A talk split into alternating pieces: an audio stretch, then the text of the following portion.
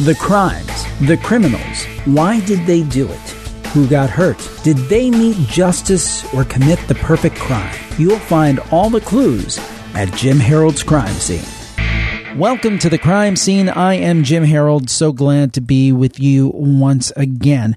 And as I had mentioned previously, due to the um, uh, losses in our family this month. Uh, I haven't been able to get the the number of the shows exactly where I wanted to be this month. We're putting out eight programs this month, but uh, next month we should be up to full speed, ten shows. And uh, certainly, we wanted to make sure that we got a crime scene in this month. And I'm so glad that we were able to get into contact with our guest today. I'm talking about Suzanne Handler. She is the author of a book called The Secrets They Kept, the true story of a mercy killing that shocked a town and shamed a family. And before we get started, let me tell you a little bit about Suzanne because I think her background is very interesting and pertains greatly to the subject matter of this particular book. Uh, her professional background has been that of a classroom teacher, and until recently, she was the director of mental health education services for the Arapahoe Douglas Mental Health Network in Centennial, Colorado, position that she held for 26 years. A major portion of her responsibilities involved creating mental health curricula for classroom teachers, school counselors, parents, and the general public.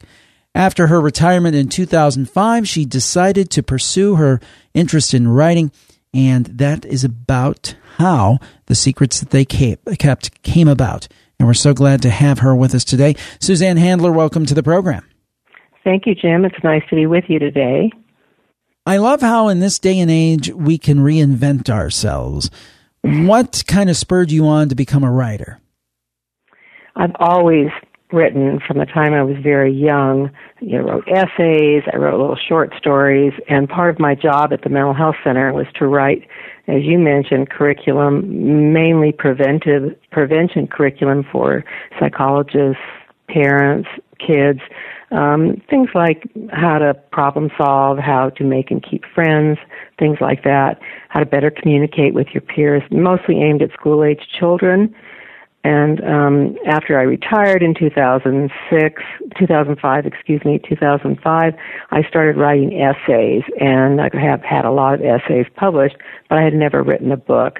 So this book, The Secrets They Kept, is my first, and because it's a family story, um, it was a very long, emotional um, journey. So this was was this part of your family? This is my family. Oh my, that's yeah, that, that that that that's absolutely amazing to me. And what I find even more amazing, and it's interesting here, did this happening in the the the way back history of your family did that influence you to get involved in the mental health field? No, I didn't even know about this story. Wow, I was I was actually getting my master, finishing my master's degree in curriculum and education, and I wanted to um, complete the rest of my education as a volunteer at some sort of nonprofit organization, and I applied to several as a volunteer to write curriculum, educational curriculum. And I, I applied to the Arthritis Foundation, the Heart Association, those type of things, and to a mental health center, and they hired me, and I wrote mental health curriculum. That was my major in my master's degree was curriculum development. And I worked um, after that for 26 years at this mental health center. I did not even know this was a secret. This murder was a secret in my family, so I didn't know about it at all. Wow, that really is ironic that you ended up in the mental health yes, field, and, and, in some way, kind of cosmically, I guess, righting the wrongs or, or, or kind of balancing the karmic scales. I'm not exactly sure which, but uh, you're to be saluted for your service in that area because it's much needed. Um, certainly, certainly today, mental health is right on the forefront of everything that's going on. Absolutely. Now, let's uh, before we get into specific uh, cases or this specific case from 1937, and uh, as a mental health educator, I'm sure you're very aware of this. Try to explain to our audience the difference in the way that mental illness was perceived in, let's say, the 1930s as opposed to the way it's perceived today. In the 1930s, mental illness, and it's still true in some some sense today, Jim. Mental illness was looked upon as a terrible thing to happen to any family, a shame, uh, an embarrassment, something to hide. And the treatment for mental illness in 1937 didn't exist. There was no treatment. Um, if you had a lot of money, if your family had a lot of money, your loved one could go to a private sanatorium and be treated there. Not that the treatment was any different. Not that the, there were no there were no real drugs uh, to be had in those days.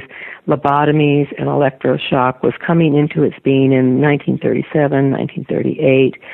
But um, mainly, for most people, they either put their loved one in an insane asylum or they kept their loved one under lock and key at home and they had to be watched all the time if they were if they were seriously mentally ill and by that I mean they were had major depression, major clinical depression, schizophrenia or bipolar disorder, which in the old days in 1937 it was called manic depressive disorder. Today we refer to it as bipolar disorder. But those are considered the three major, seriously um, uh, complicated mental illness. But in 1937 there was very little. There were no drugs. There was no group therapy. There were no group homes. It was an, an insane asylum, a state-run insane asylum a private sanatorium or under lock and key at home. There was one word there that you mentioned that I think is really important to bring out and explain further or elaborate on further. There was shame connected to this, almost as if you had done, if I understand correctly, as if you had done something wrong and this was visited upon you. And I'm sure there were all kinds of, uh, also, uh, maybe not in this case, I don't know, but religious connotations where people might think someone, you know, the devil visited this upon them or something. Uh, this this concept of shame, and I'm I know that still exists to some extent today, but I mean, it was you didn't talk about it, did you? You didn't talk about it, just like he didn't talk about cancer. And in my family, the story that I'm about to relate to you, in, that's in my book, was um, a terrible, terrible shame, and that's why I didn't know about it until I was 50 years old. I didn't know this crime had happened in my family, and this crime is a murder. So it, this was a big, serious, uh, shameful event. Both the murder and the fact that the person who was murdered was mentally ill had schizophrenia. So, uh, yeah, schizophrenia goes back to ancient, ancient times. And there were periods in our history, when, uh, not in our history, but in human history, when it was thought to be that these people had magical powers and that they, um, you know, people who were hearing voices, which we know now as psychosis or, or hallucinations, were actually in those in those ancient times often thought to have magical powers, and they were getting messages, and they were uh, harbingers of good or evil or whatever. But we know, of course, now that that's not true. But the shame factor has always sort of other than for a very short time in ancient history, has always predominated. We try to we we ha, as a people have hidden away those people who've shown any kind of mental illness, serious mental illness that I'm talking about. You have to understand, let me say something right here, Jim, if I may. Statistics tell us, if you look at uh, NAMI, which is the National Alliance for the Mentally Ill, they're, they're the largest advocacy advocacy group for mental illness in the United States. They state quite clearly on their website that one in every four, one in every four, let me repeat, Americans seeks some sort of adults seek some sort of mental treatment for mental illness. Now that can be something from, you know, marriage counseling all the way up to schizophrenia. But one in 17 Americans have been diagnosed with one of the three major uh, mental illnesses that I just mentioned. So that's a that's a tragic number and an alarming number. So mental illness is here. It's around us. It's probably in your family and mine. I mean, it was in mine clearly. Sure. No, absolutely. Absolutely. I couldn't agree more. It's prevalent in our society and, and probably always has been, but as you said, it's been covered up, it's been hushed up, it's been kept in the, the back closet. And so let's take our get in our time machine and talk about 1937 Cheyenne, Wyoming, and the events that this book are based on. Um, tell us what happened that led to this this this story. In 1937, my grandfather took his 16 year old mentally ill daughter out to a field. He didn't know it at the time, but he was actually on federal property, which made it a federal crime. And he shot her once in the head, once in the temple, and once in the breast. He shot her and then he tried to kill himself. He had written and signed both their names on a, on a murder suicide note. And the reason why is, as I said, she was the girl was mentally ill. Her name was Sally, and she had recently been di- within a couple of weeks had been diagnosed with it was then called dementia praecox, which is the old word for schizophrenia. And if I may, I'd like to read a little passage from my book that describes the morning where he shot her. Oh yes, please do. Okay if I may. Sometime before 11 a.m. that morning, father and daughter drove to a remote location west of Cheyenne city limits, halfway between Highway 36 and Happy Canyon, Happy Jack Road, excuse me. What happened during that short drive? Did either express regret? Did tearful lamentations prevail, or did stony silence envelop parent and child in a shroud of their eventual doom? Upon reaching what Sam perceived to be the perfect spot, totally isolated from view and void of any curious onlookers.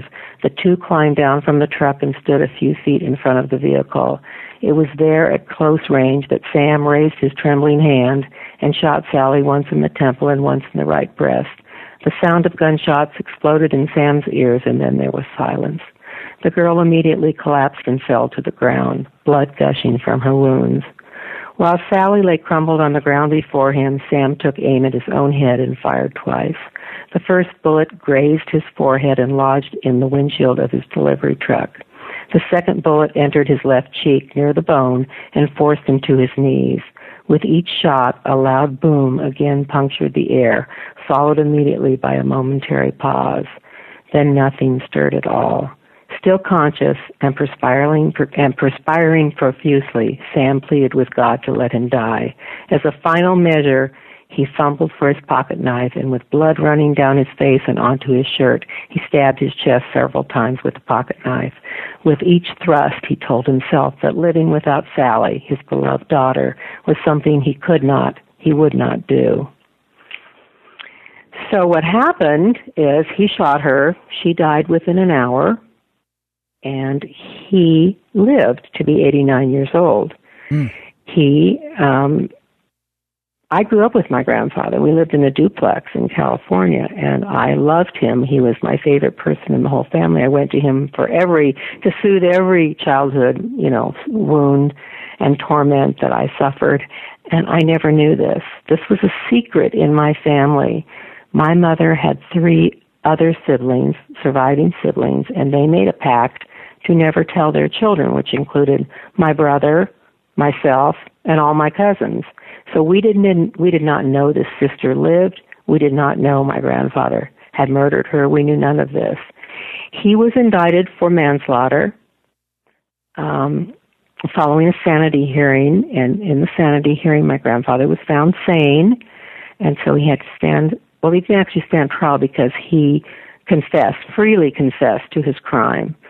And um, he was he was indicted by a grand jury in Cheyenne for manslaughter, and he um, within three months, which is very interesting, three months to the day from the day that this murder happened, the the the sentencing was given, and he received five years in prison, but it was suspended, and he got he was paroled and parole, by the way, was a very new judicial proceeding in that time, in that era.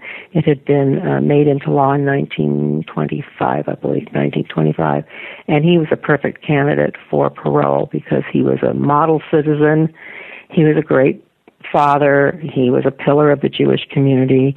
And um, he fit all the parameters for parole but he wasn't well received in Cheyenne. A lot of people felt he got away with murder, literally, and that he should have served his time and so forth. But my family packed up and um, they buried her in Cheyenne, and she's still there. I visit her grave often, and uh, she they packed up, moved to California, changed names, lived a whole new life, and never told us that this had happened, or I didn't know that my mother had a sister. I found out, Jim, by accident. Somebody spilled the beans and told me, and I was stunned. Wow. That I, and again, I think you said you were 50 years of age. That would be amazing to go your whole life and believe one version of events and then find out something so troubling eh, and so dark in the, the, the annals of your family's history, particularly um, brought on by someone who you were extremely close to. You said it was a favorite member of your family. I mean, it almost had to be beyond shocked if there is such a thing. I was stunned, and I said, I don't believe you to this person, and she continued to give me more information. And it all kind of made sense because I always had a very difficult relationship with my mother. I always felt there was something going on in the house, something that I couldn't as a child grasp or reach, that there was a barrier between us. And once I knew that secret, I understood that my mother carried a huge burden of guilt.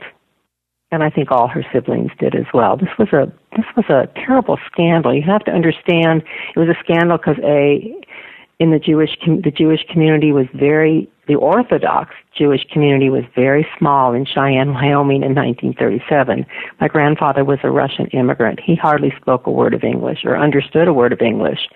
And he was told that he had a, a daughter with an incurable condition and that she was to be committed and insane asylums in 1937, if you know anything about the history of mental illness and the treatment of mental illness in our country, of the mentally ill in our country, you know that these were snake pits. They threw everybody in insane asylums. I mean, if you had epilepsy, if you were blind, if you were deaf, if you were uh, mentally dis- disabled or mentally ill, it didn't matter. Everyone was thrown into them, and they were horrible places to go. And she said, I don't want to go. And the interesting thing about Sally is, as I dug through all the, by the way, I had to go to the National Archives because it was a federal crime and all the court records were in the National Archives. um, she had tried to commit suicide twice. She had tried to burn the house down and she tried to stab herself and one of her brothers with a butcher knife.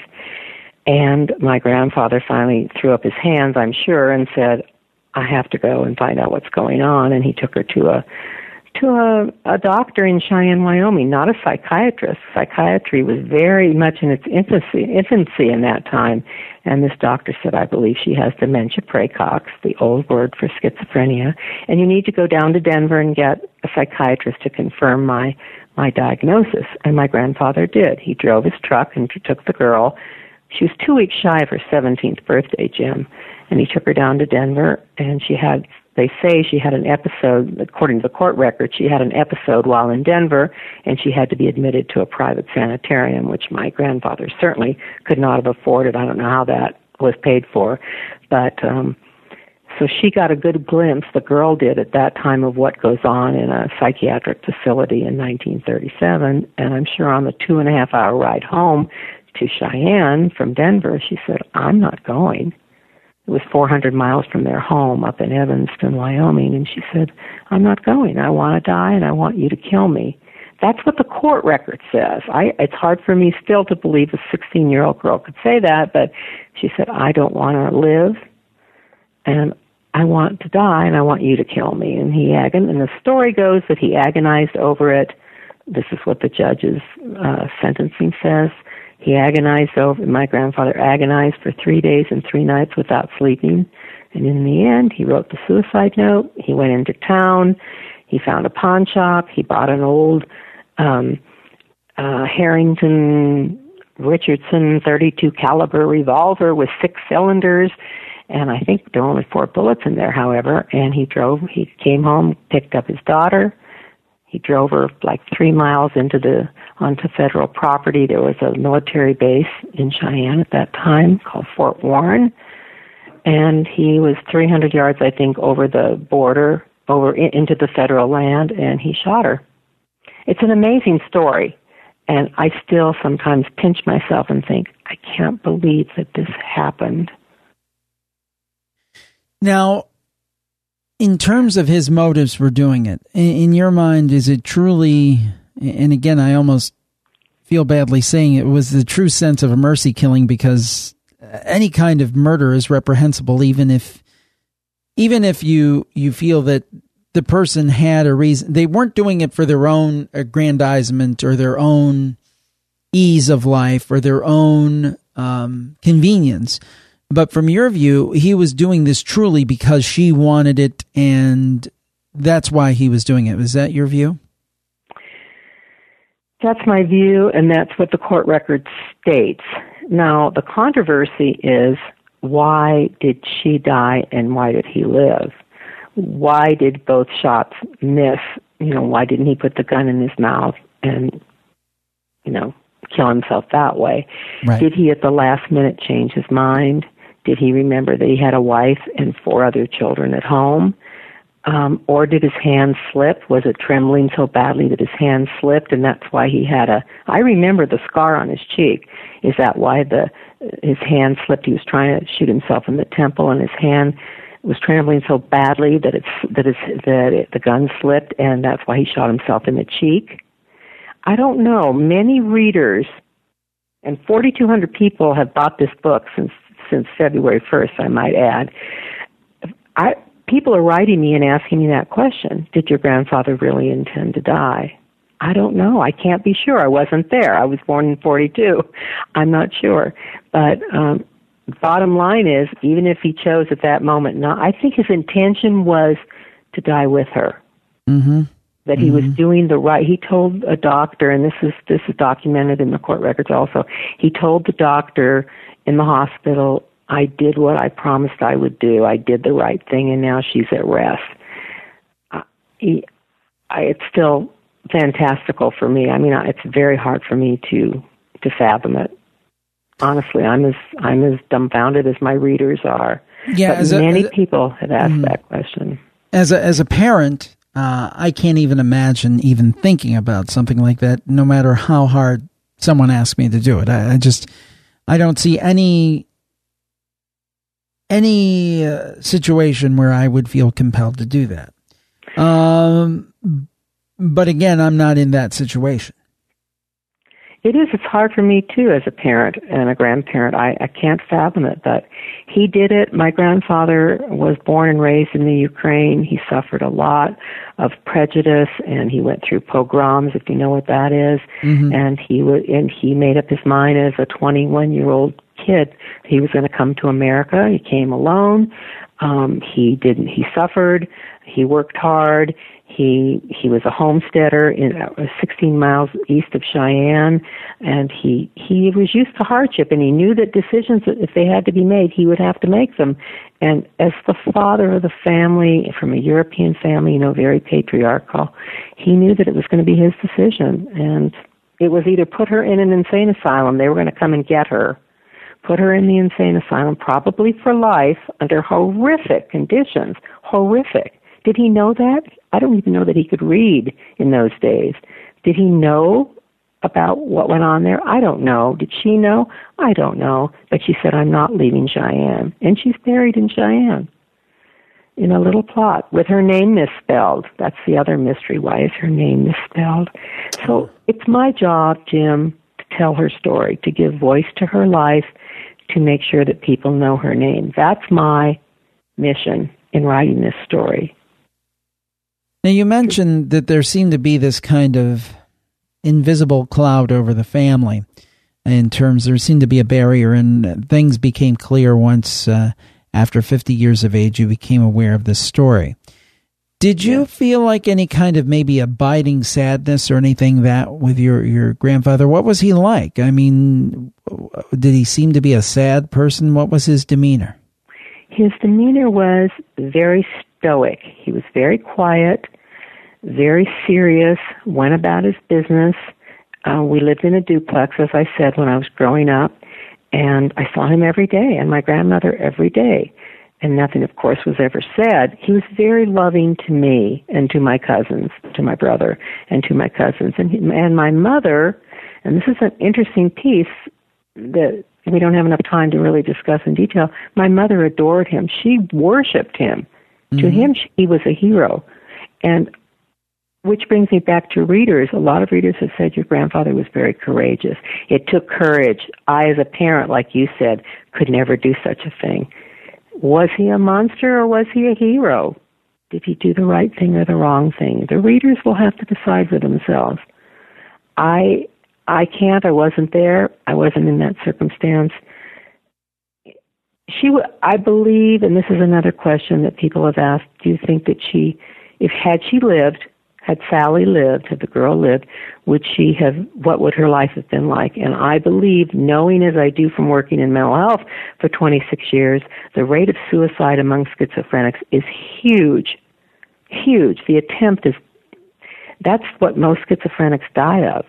It isn't a natural death. They die of suicide. Mm. And a huge number of them are successful. Wow, huge.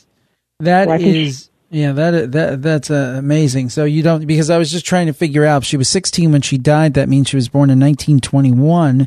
So okay. theoretically, theoretically, she could still be alive today. She'd be very old, but she could be alive. She'd be 93, I think. And I did talk to one of her classmates. I actually I've spoken to three of her classmates, and um, they all said the same thing about her that she was quiet, withdrawn, very shy, and she was very dark. Her nickname, Jim, was Blackie. What a terrible name to have to go through all her life with. She was darker than all her siblings, and on the cover of the book it shows that. You can see that quite clearly. So this little girl, this little girl knew about pain and suffering. And when her schizophrenia presented, and I'm sure she was in psychosis most of the time and hearing things and seeing things and believing things that weren't true. She was da- she was dangerous to herself and others. It was a quagmire. I mean, my grandfather had a huge decision to make, a painful one, and he lived with it. I think he died when he was 88, and he lived with that regret. I think all his life. He stated uh, that he would not have done it again um, had he thinking it through again, he would not have done what he did. But at that moment that he shot her and then didn't do the job on himself, he must have known in his heart, I'm going to stand, something terrible is going to happen from this. You know, I'm going to have to stand trial. I'm not going to go back to my house and pick up, you know, where I left off. My life is going to change forever. He had a very sympathetic judge, 1937. Think of it. He had a very, if you read the sentencing, which is in the book, he had an extremely sympathetic federal judge who said he believed he would suffer the rest of his life in his conscience and that he was a good candidate for parole. So he got off. But the town didn't always treat him so well. That's why they left town right after the trial. They they skedaddled. They went to California. I was born and raised in California. It is so, an it is an emotional story, isn't it? It is. It's an amazing story, and uh, getting a lot of chatter about it. Well, well, we hope that we added to that today. If people want to find out more about the book, pick up on the book, find out more about all the writing projects that you have going, where do you guide them on the web? They can go to www.suzannehandler.com and go to my website and on there they can buy the book at Amazon or Barnes and Noble and they can read the background and they can read I have on there there's um there is a there's some very important data of of organizations that they can get in touch with. Like I mentioned NAMI and Bring Change to Mind which is another advocacy organization. And then there's some very interesting comments from psychiatrists and, and attorneys and so forth. So it's an important read. And in this era of, of where mental illness and, you know, terrorists and the guy in Newtown, Connecticut and the guy in Tucson who shot Gabby Giffords, I mean, all these people had mental illness. It was an, it was absolutely part of, of what was going on.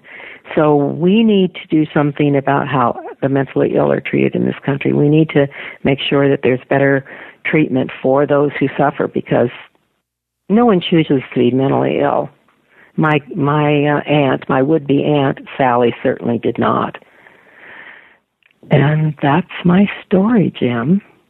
Well, thank you for sharing it with us. Suzanne Handler has been our guest. She has written for the Denver Post, the Rocky Mountain News, and the Senior Wire News Service and had a successful 20 year career, 26 year career, excuse me, as a mental health educator, which has given her a unique perspective on the stigma associated with major mental illnesses. Suzanne, thank you again for joining us today. It was my pleasure, Jim. Thank you. And thank you for joining us for the crime scene. I think this is something a little bit different, but I think there's some important food for thought in this discussion. And certainly, uh, if you or someone you know is uh, suffering with mental illness, please seek out uh, the, the help you need because there is, as I understand it, help out there. We thank you very much for joining us on the crime scene today. We'll talk to you next time. Have a great week, everybody. Bye bye.